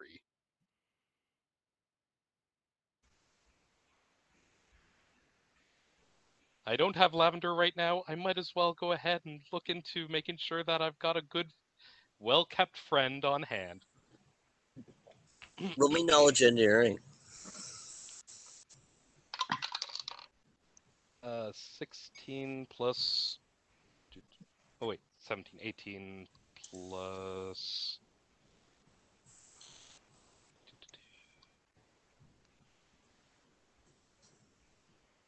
21. So that is a 39. As you inspect uh, forklift, you see this the the the odd burgundy liquid leaking out of it. As you would think that, as you would expect, this is the the type of, of oil that it runs off of. But it's leaking at such an accelerated rate, and as you see it devouring hunks of metal, you you realize that this creature is unfortunately forced to forever feed to keep itself alive as it's dying fast.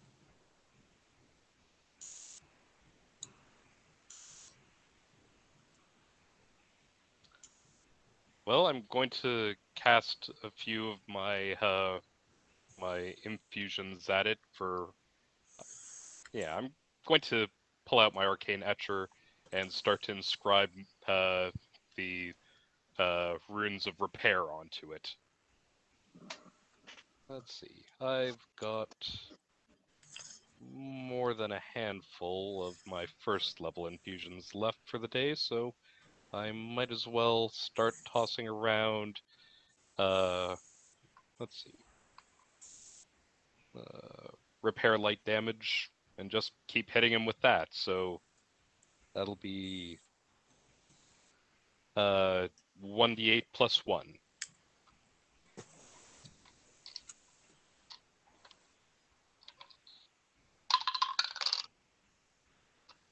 Nice. Uh okay, so that is Oh wait, uh 1d8 plus 1 per level to a maximum plus 5, so that's 10 hit points that I just gave it back. As uh, you imbue these runes, you see one of the pistons on its back left leg uh, that was once uh, seized kind of relaxes a little bit and begins to sink in unison with the rest of its leg as it moves and as it kind of stretches and readjusts readjusts that hind leg. It kind of looks down to you. You see as its its gaped maw uh, has the triple hinged jaws as one two and three jaws hang loose as you see various metal plating and and glassware as you feel it inspecting you. It the forklift cocks his head as it lets out a, a quiet trill that's almost a, a vibration.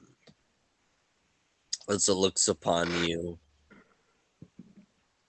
kind of moves its legs a little bit stretches and then moves on eating more uh, heaps of metal as if you all don't exist.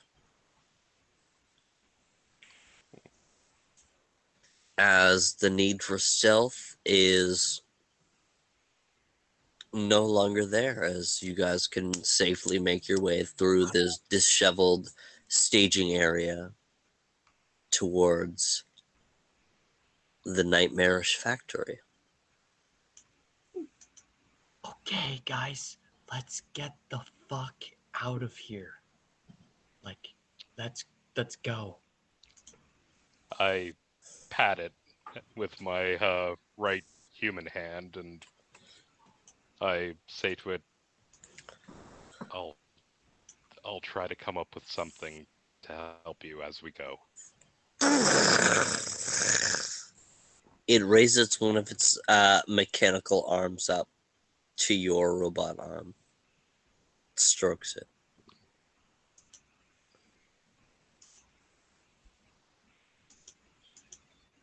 I pat it with my uh, mithril arm and nod to it. For now, continue as you were, but pretend as though you never saw us.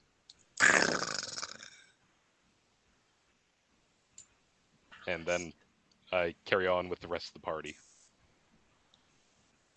Seeing uh, Jonathan silently waving SOS signals towards you as you as you bond with forklift.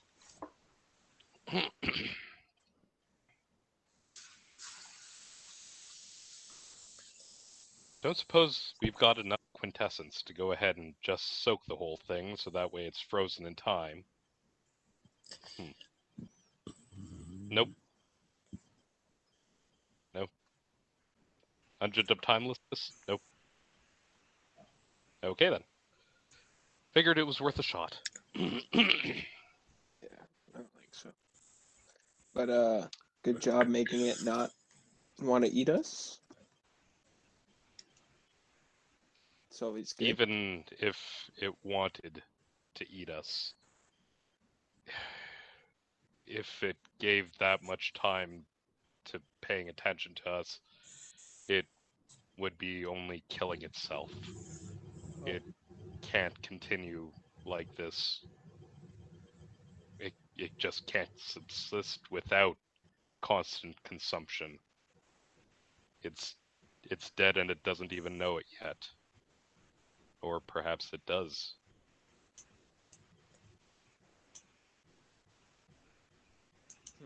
That's truly uh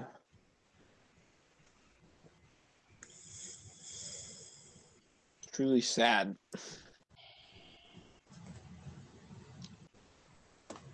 Let's find the maker, shall we? Yeah, sounds good. I don't have Uh, any other better ideas. We'll proceed to the factory. Liam, could you call the break?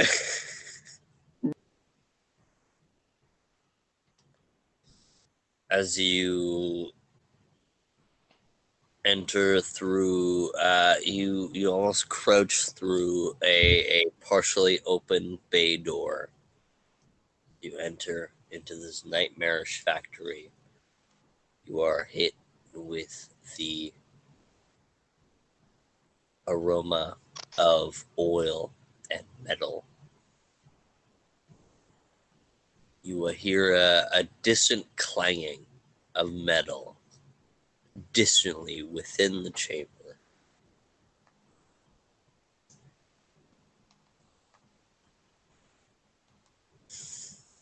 Plastic sheets uh, are hung uh, from above, making the, this vast room feel claustrophobic.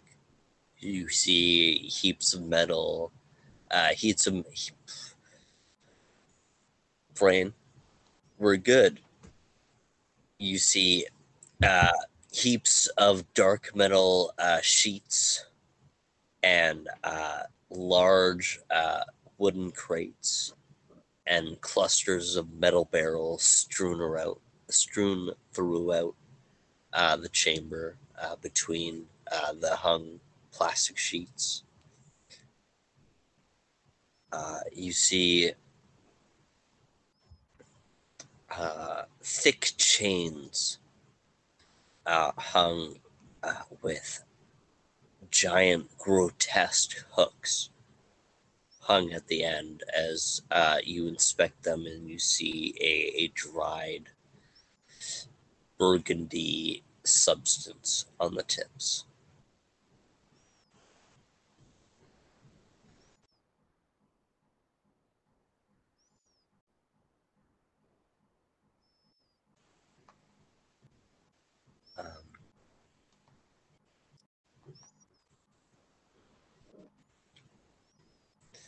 As you all enter into this uh, cluttered staging area inside the factory of horrors. You hear the the distant rhythmic clanging, just which is one almost like uh, a hammer on a forge, just clang somewhere within the chamber around you.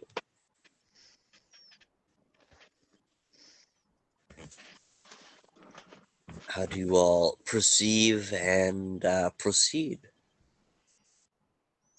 You hear me Um, whispering with my quill. Yes, I know. No, it, I'm not jealous. Shut up. It- Uh, should we head towards the noise and just investigate as we uh move through this factory? Yeah, um, let's approach the noise, but like be stealthy about it. Right. We we should be on guard here. We don't know what might come our way. Naturally. Can Um, I? Sorry. I was just saying, um, say your thing. Uh, can I see any like scaffolding or something that can be climbed up, like ladders or whatnot? Um, you could you could try to to climb up the various um, equipment around you. Um, but no, but no particular ladder to to gain advantage. No, you could you could give me a, a harder climb check to to try and climb up one of the one of the large crates or or a stack of barrels. I uh, go over to Orgolan. Give me a boost. As uh, I gesture over to the tallest stack I can find. All right. I kind of like cut my hands and lift him up. Just roll me a strength check. Okay. Uh, that's a 15.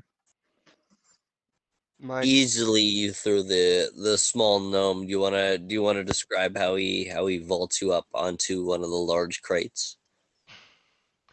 Um, sorry, had to clear my throat. Um, as I, uh, he turns his back towards one of the crates and puts his hand down in the like typical interlocked, like palms out. As I go over and take a step up, as he just lifts up and I jump off, uh, towards one of the crates. as you uh, mantle your way onto one of the large uh, wooden crates. You stand overlooking the the hung clear sheets. Uh, as uh, you uh, instinctually looking towards uh, the uh, origin of the clanging, you don't you don't see exactly what it's causing it, but you look towards there and you see a large uh, bay door that's uh, currently closed, uh, the near to the direction of the clanging. Okay. And there's nothing else of importance or like a way through here that I can see. Um, you, you you see you see a path. It's it's kind of uh not uh linear in the way of of a path would be, but you you do see a path clear enough that you could weave your way through through the various uh uh crates, metal sheets, and and oil spills throughout uh, this staging area. I uh, hawk back down. Can't see the source of the noise, but I can guess where it is. There's some large door heading in the direction. I can saw some type of path I can guide us there. All right. Uh, lead the way then.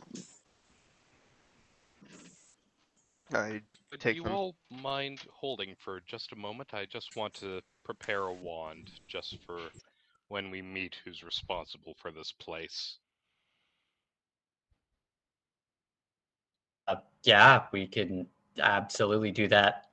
Do We'll just whatever. one minute. Do whatever you need to do. Yeah.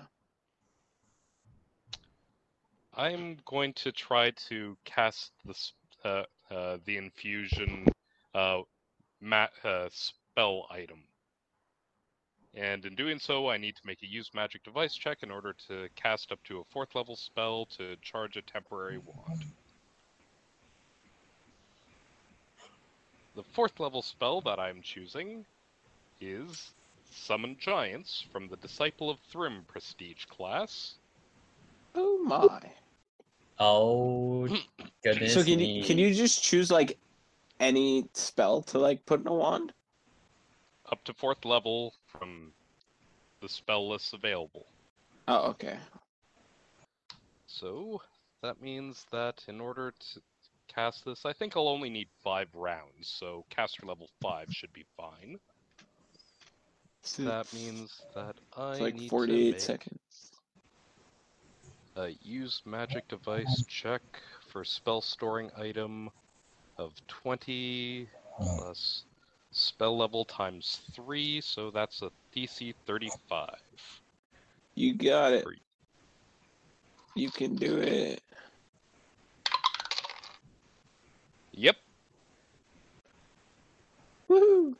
Yep. I beat it by three, but it does. All right. Do you spend the time to create this wand? As uh, Nees can of just get a quick survival check out of you as you're gonna lead the Ade Naul through your uh, path through the warehouse towards the clanging.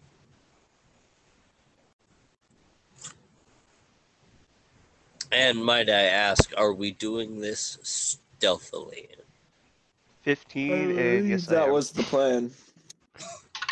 All right, so 15, and everyone roll me a move silently. Woo. I got 38. Move so.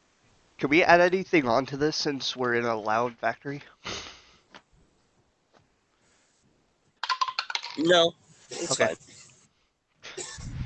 Move That's south. a nat 20. The, the, the I should explain that the factory is seemingly not loud, as in production loud. There seems to be this one isolated clanging in this chamber you're in, Okay. but the the factory itself does not seem to be making any noise. Uh, 18. 18. Yeah, I got 11. Oh, great. Uh, I'll give it a DC 10. Anyone anyone get lower than 10? Nope. My ability modifier is a 10. Owen, you walk on your goddamn tippy toes, I guess. uh, you all stealthily making your way, uh, avoiding large puddles of spilled oils weaving between the semi-transparent sheets and various materials. The clanging becoming louder as it's at least uh, now 30 feet away from you and clang, clang, clang, clang, clang, clang, clang. As uh, Nees, I guess you're leading the pack. The uh, clanging seeming to just be around the uh, obstacle you're now pressed against. Roll me a spot check. If you would like to peek out. 28. 28. As you, uh, of course, uh, trained in espionage, peek your way out, expecting to see not just a chain that is uh, attached to a ceiling uh, tied into a ventilation fan as you see the chain uh, clang, clang, clang up against the metal wall. Mhm. As you kind of just a, a sigh in your heart for for just a moment as you're thinking, no, maybe this is nothing you look towards where you saw that bay door was as uh, you see two hulking figures almost statue like standing motionless beside the bay door. They're standing about seven and a half feet tall. These steel hulking gray masses built like suits of armors with uh, crimson and burgundy accents. Its stout head uh, coming to a sharp point thin slats for eyes colored a semi-transparent paint of red. They seem to be inactive. The head inlaid into a jutted breastplate, a large ruby with runes uh, carved upon it embedded into the steel gray armor, those who ventured into the depth of Kalamdun, the Dwarvish fortress, would recognize these runes on this ruby as similar to the device that they saw in Kalamdun.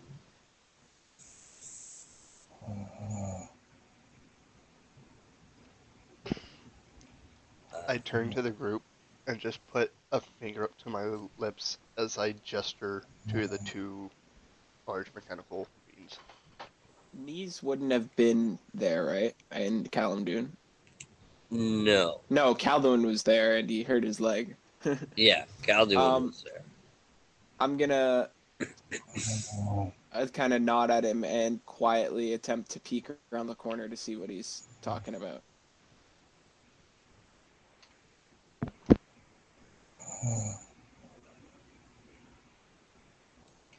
Is someone snoring?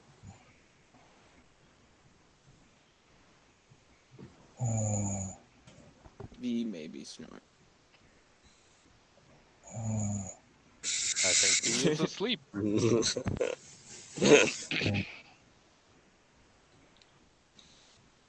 uh, Long so day.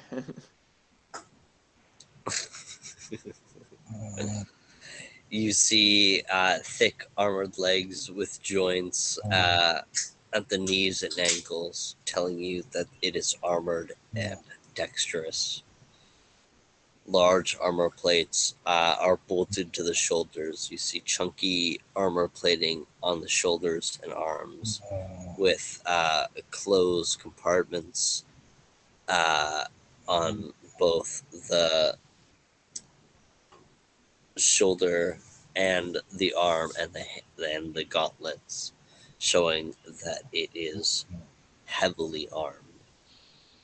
You see the letters S G S C printed on the left side of the of the breastplate. And as you all around the corners and uh, take in the sights, we're uh, we're gonna call it a night, as uh, I think so. V said it quite well.